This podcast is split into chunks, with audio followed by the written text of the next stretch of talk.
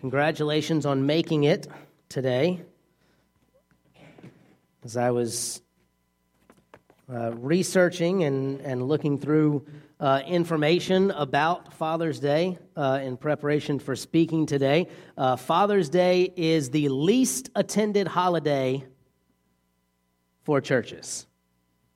The most attended holidays, depending on the church, are either Christmas, Easter, Christmas. And then the third most attended holiday is Mother's Day.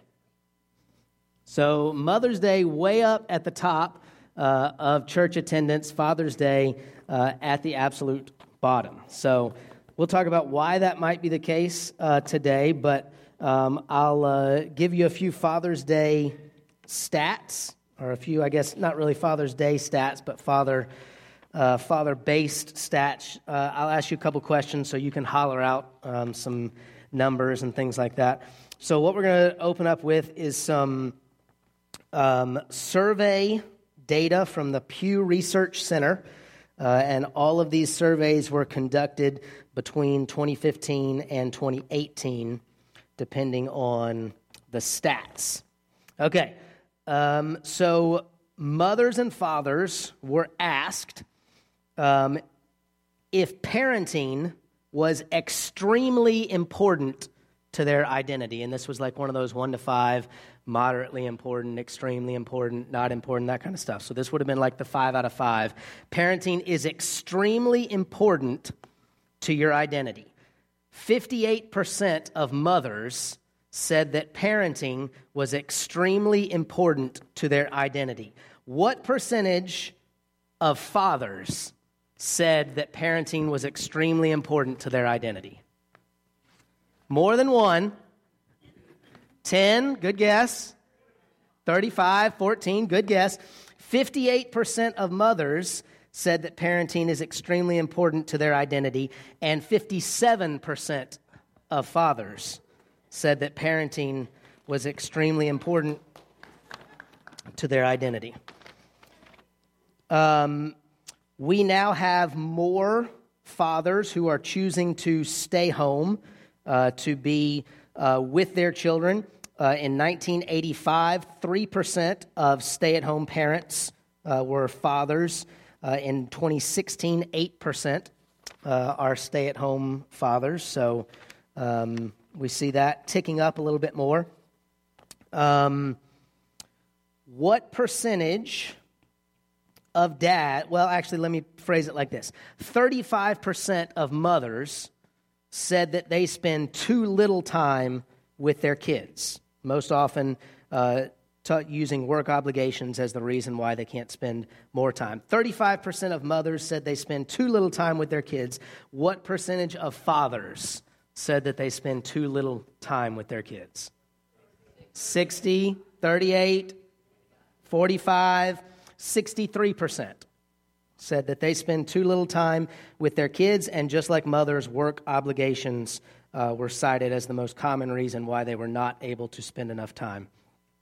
And I'll finish with this stat. 51% of mothers, again, this is like the 5 out of 5, said that they are doing a very good job raising their children. So decent job, not a good job, that kind of stuff. So the highest rating, 51% of mothers said that they are doing a very good job raising their children. What percentage of fathers said that they were doing a very good job? It's not 100. I can see why you would say that. 55, 60. 75, it's actually 39% of fathers think that they're doing a very good job. So I specifically went through these and mentioned that kind of stuff because I got all of those numbers completely wrong. So I thought, like many of you, that dads would think, you know, they're doing of course I'm doing a very good job. Is there a 6 out of 5? Can I pick that? Excellent job, best job ever, greatest dad, you should see my coffee mug and my matching shirt. So it turns out maybe dads are more aware of the fact that they're, just doing an adequate job, or maybe it's, a reflection of their insecurities when it comes to raising children, that they're not as high when they rate themselves for a very good job of raising their children. So there is a new emerging field of study in science, and it is fatherhood. When you reflect back on what fatherhood was, let's say, in the 1960s, the priority then was more about father as the figurehead. He might help a child walk, play catch, ride bike, stuff like that. But kind of the picture of what we see as the father then was the one who came home and maybe got his pipe and sat in his chair and read the paper, and everyone came to him and sat down, and it was like, let's listen to father dispense the information, and less of the expectations of a father now, where you better be changing the diaper, and you better be picking up the kids, and all of those things that we see that are a little more common now. When Aaron and I were first discussing, having a kid and everything like that, I was going to be completely fine with, being in the waiting room, passing out cigars. But you let me know when all of that's taken care of, and I'll come in and hold the baby and smile. And so, as you might imagine, that conversation went nowhere. So I was way more involved than I would have ever imagined in that process. And we did, birthing classes and all that kind of stuff. So when we look at fatherhood, when we look at how the expectations and things have changed for fathers in the last 50 years, I think maybe it is more understandable that dads are a little unsure of if they're doing a good job.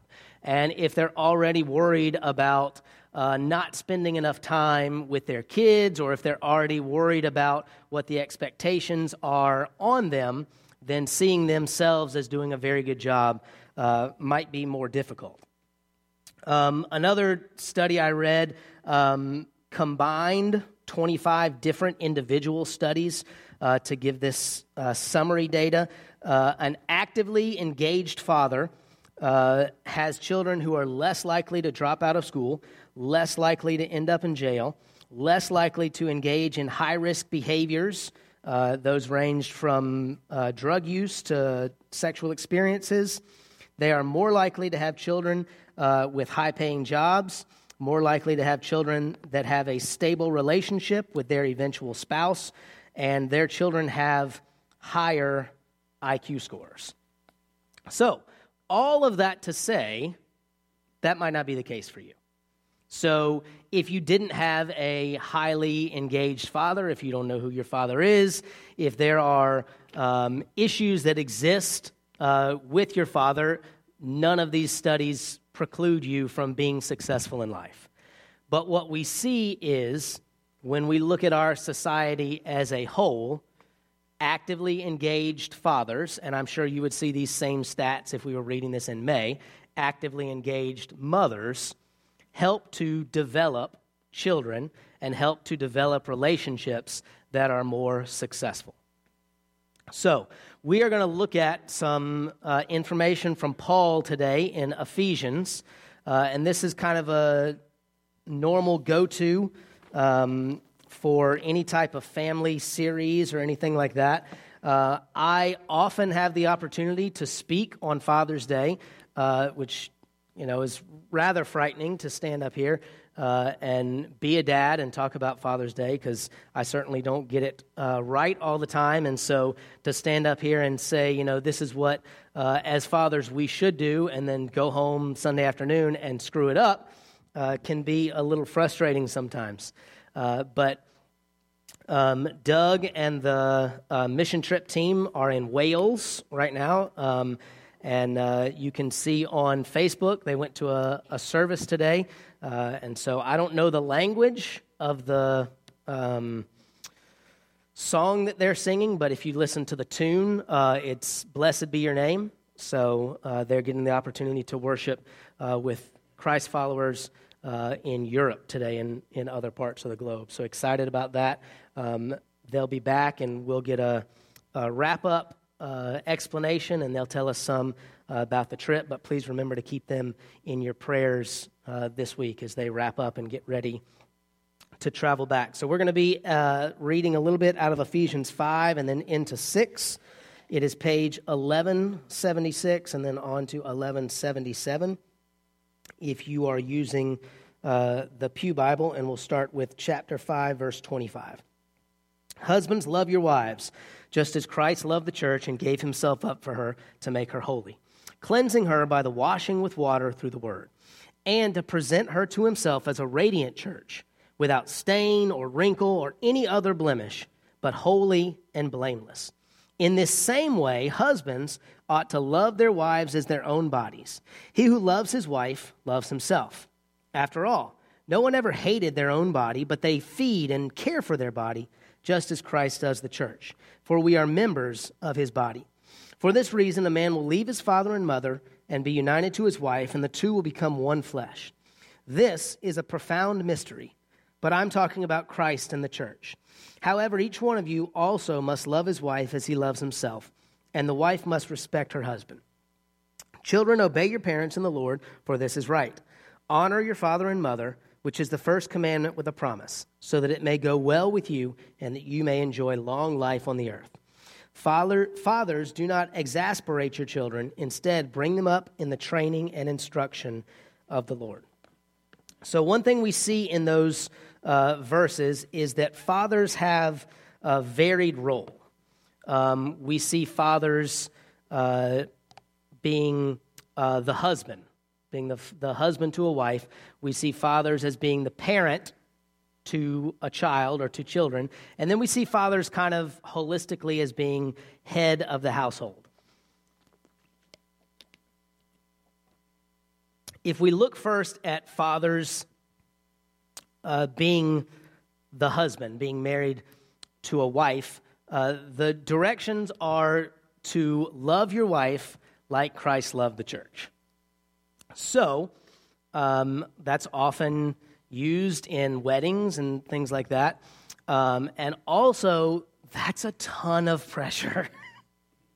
So here, husband, you're being married today, first day of marriage. All we need you to do is love her like Christ loved the church. So just get it right all the time and never screw up. That's it.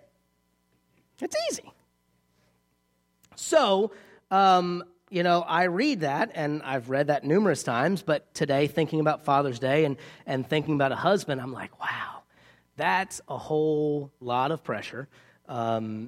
I am a little more intimidated by this process now. But as I read it and kind of thought about it, it's kind of a similar directive to all of us, regardless of whether we're a husband that's married to a wife. As followers of Jesus, it is our job, it is our goal to connect the people around us to Christ. And we don't do that by acting like somebody who is un-Christ-like. We do that by trying to share love. We do that by trying to listen, to be someone who models for other people Christ's love and how he would live our lives. We just did that series a few weeks ago. So I don't know if it's the whole misery loves company thing, but that's kind of the directive for everybody. So it's less pressure on me because I'm thinking, okay, everybody kind of has this similar directive. But when we talk about Christ loving the church, it says that he gave himself up for the church. And so that, is sacrificial love. And so I started trying to think about what are the ways that I sacrificially love my spouse. And they were super petty and unimportant things. Like I turned off golf so that we could talk. Or, I did these things that seem like Christ sacrificing for the church. Jay turned off the TV and talked to Aaron for 20 minutes. Like, when I'm making these these vast comparisons, and I'm like, oh, I'm doing a terrible job of sacrificially loving. But hopefully none of you have been placed in this position.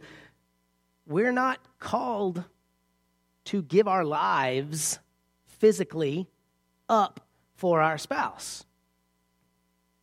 Maybe that'll happen like in an alleyway somewhere or something like that. But what we're called to do is to put their needs before our needs. And so that kind of ratchets down a little bit the pressure and makes me think, okay, maybe some of these small things are more significant than I originally thought they were when I compare them, you know, to Christ sacrificing his life for the church. And when I think about sacrificial love, really it's about getting rid of or lowering my priorities of what I want to do all the time and raising my spouse's. And so when, you know, Doug has done a series where he did his needs and her needs. We've had different groups that have done like the love languages books. There's different things that exist out there that can help you connect to your spouse in unique ways that are exclusive to you and them. But I think that for me, this may not be like this for anybody else, if I don't think through those little tiny things, I see this Christ and the church comparison, and it's so big and so far away, I just kind of shut down, and I'm like, I'll never be able to do that, so I'm just going to kind of do my thing over here. So I have to value those small things, the little steps that I take that are just microscopic sacrifices in the grand scheme of things, so that I can see that eventually that does mean something. That is a bigger deal than I think about it when I'm comparing things like my turning off golf to Jesus sacrificing himself.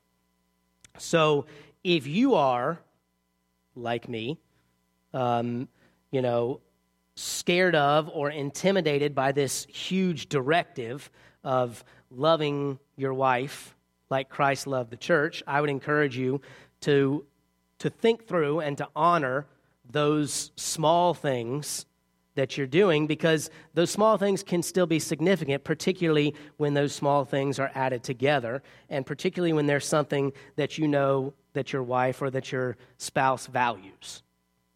So when we look at sacrificial love, I think we look at a significant thing of your spouse's needs before yours. What is it that they value? And how can I make sure that I am meeting that need? How can I make sure that I am modeling that lifestyle so that that's something that they are receiving love from? If you don't know what that is, I would encourage you to turn off the golf and find out. Golf's going till 10 o'clock tonight, so don't worry. There will be plenty of golf to see. But as someone who struggles with communication, it is definitely something that is significant and something that is needed in order to build or in order to foster a healthy marriage or a healthy relationship. Also, we see husbands as fathers to children. And the chapter 6 talks about don't exasperate your children. And I think that I've probably used this before, but Aaron and I and Emily and James are big Disney fans, Disney-aholics. We like to go to Disney and do the parks and everything like that. And one of the most frustrating things to me that I think of when I hear exasperating a child is, like, we'll be walking in the park. It's like, you know, 9 o'clock, 9:30, something like that, and a kid is like, I want popcorn. And the parent's like, we're not stopping for popcorn. The lines are getting long. We've got to get to Space Mountain, or we've got to do something like that. And they're like, I want popcorn. And then the parent's like, if you don't stop crying, we're going back home. And I'm like, it is 9:30. You have spent an hour and a half parking, paying to park, riding the tram, getting to the little place, riding the monorail, standing in line, riding the monorail, coming here. You're not going home. And then the kid goes from crying about popcorn to crying about the fact that they're about to go home because they're crying about popcorn. And I realized, like, you can't, reason with a 2-year-old and tell them, well, we're going to get popcorn later, but first, all this kind of stuff. But things like these giant threats that you have absolutely no intention of being able to honor.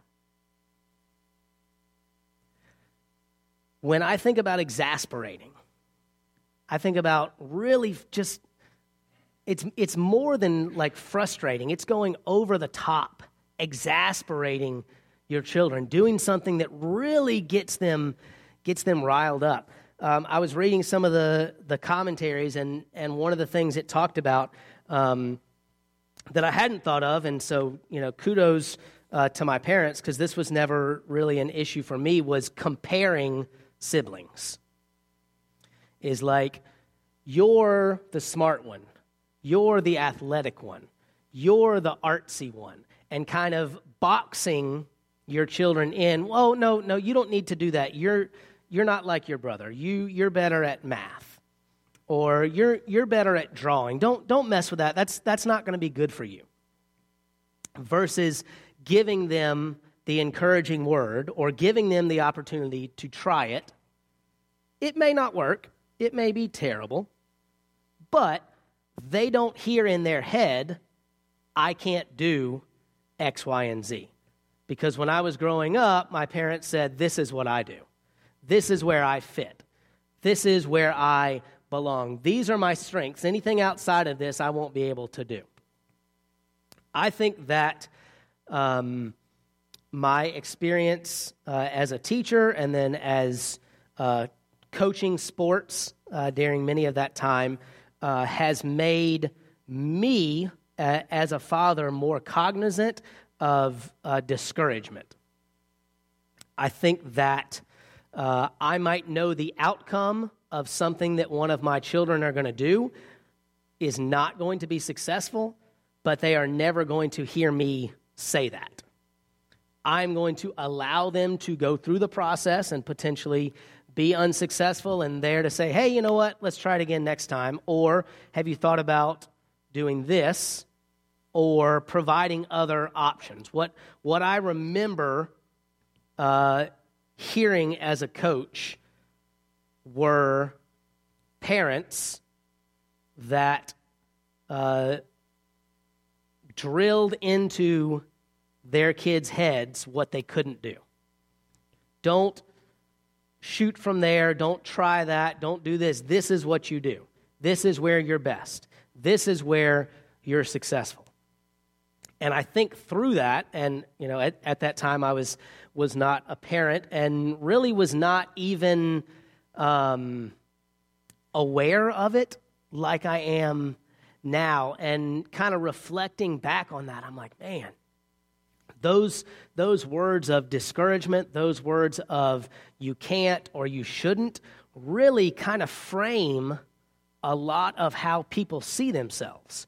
I get the opportunity to interact with many of my peers and people that are my age that are, teachers or assistant principals and principals, and you see, as you get to know them better, some of the limitations that they have allowed their parents to put on themselves. Some of the things that they won't do or are afraid to do because of the voice that they hear in the back of their head when they go to try something new or, go to do something different. And so, I think about another way that we might see parents exasperate their children is by just smothering them. Like, they can't go anywhere, they can't do anything, they got to check in all the time, they have to be here at this time, in this place, with no other options. And again, that's needed when children are younger, but as they begin to grow, you have to kind of expand those boundaries a little bit. And, you know, let me just openly say I'm the parent of an 8-year-old and a 5-year-old, so my boundaries really haven't expanded very far. And I remember, you know, pulling out of Snow Hill Lane in a 1990 Ford Ranger that my dad had given me on my 16th birthday to go to the movies. And Mom and Dad are like,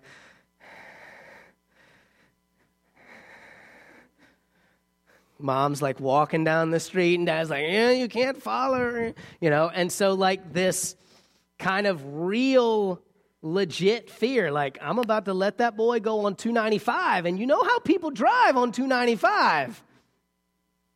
So boundaries, you know, have to expand and have to get bigger. Otherwise, you see, you know, I mean, I'm sure we all know somebody at some point in our life that was just, you know, smothered as a kid. And then when they turned 18 and moved out, or when they went to college or something like that, it was just like wild. This is the first time I've ever been able to make any of my decisions.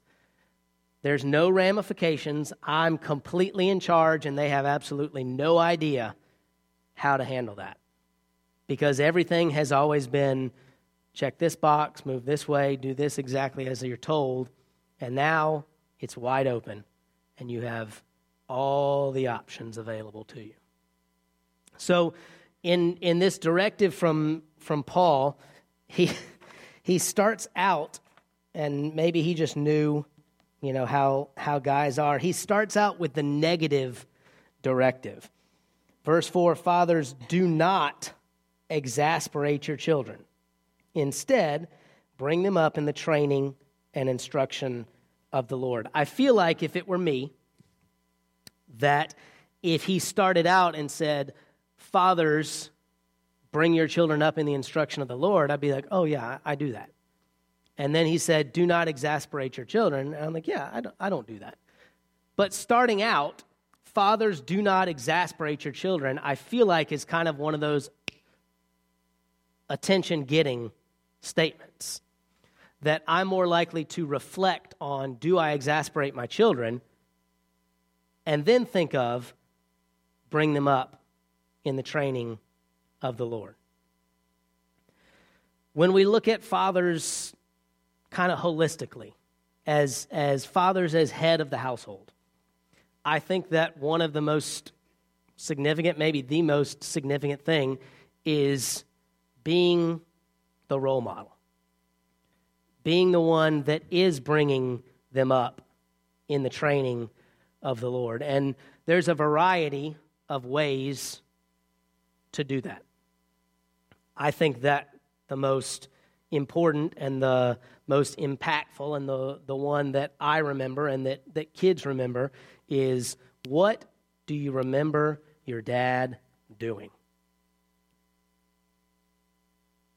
When you think about your dad, what is it you remember him doing?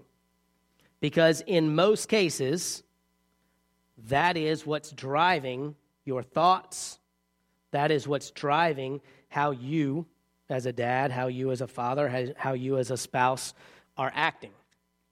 So, dads, we have a lot of pressure. Love your spouse as Christ loved the church. We also have a lot of pressure because, really, you are modeling for your entire household how they should act when they get your age. We're trying to come up with summer activities and things like that we're doing with the kids. And one of the things that they're doing are these little bead activities I remember doing as a kid. There's like little plastic pieces that have the prongs that go up, and you take different color beads and you put them on there, and then you iron them. And it's like, okay, now you have a lifetime supply of places to put your, you know, cups and your plants and stuff like that. And so we've been doing that, and Emily loves doing those things, and James does them too. But Emily, the other day, wanted Aaron to iron them, you know, because they stick together, it's little plastic.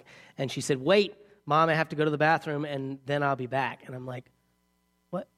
Why does she have to wait to iron this thing before you leave? And she's like, because when I have kids, I have to learn how to be able to do it. And I'm like, okay, well, you're 8. But if she is thinking that ironing little plastic designs, she has to learn how to do that so that when she has kids, she knows what to do. She's also looking at what I'm doing, and she's looking at what Aaron's doing, and she's looking at how we're interacting and loving each other, and how we're interacting and having conflict, and how I, as a father, am trying to lead and bring her up in the instruction of the Lord. And so it is my job, dads, it is our job to be the role model, to be the one that when our son looks up, he says, I want to be that kind of dad. When our daughter looks up, she says, I want to marry a man that acts like that, that speaks like that, that interacts with other people like that. So I don't mean to drop this huge, heavy weight on you, but I do think that it's significant if we reflect on the fact that these are our directives, and not that attending church fixes those things, but if in fact Father's Day is the least attended church holiday of them all, it is important for us to reflect on our own lives and determine how we can do this better. And we can't do this better by trying harder. And we can't do this better by thinking of more summer activities. And we can't do this better by just really, really deciding that we want to do it right. We do it better by getting to the feet of our Savior and by saying, by myself, I cannot accomplish this. With my own desires, I will fall short 100% of the time. The only way that I can be the role model that I need to be is for you to be an active participant in my life. And so I would encourage you today, as I reflect on myself and my shortcomings and issues that I have, that you would spend time connecting, reconnecting, reflecting on the fact that it is strictly through the strength of Christ, it is strictly through the connection with the Father that we can become the fathers that we need to be. Let's pray.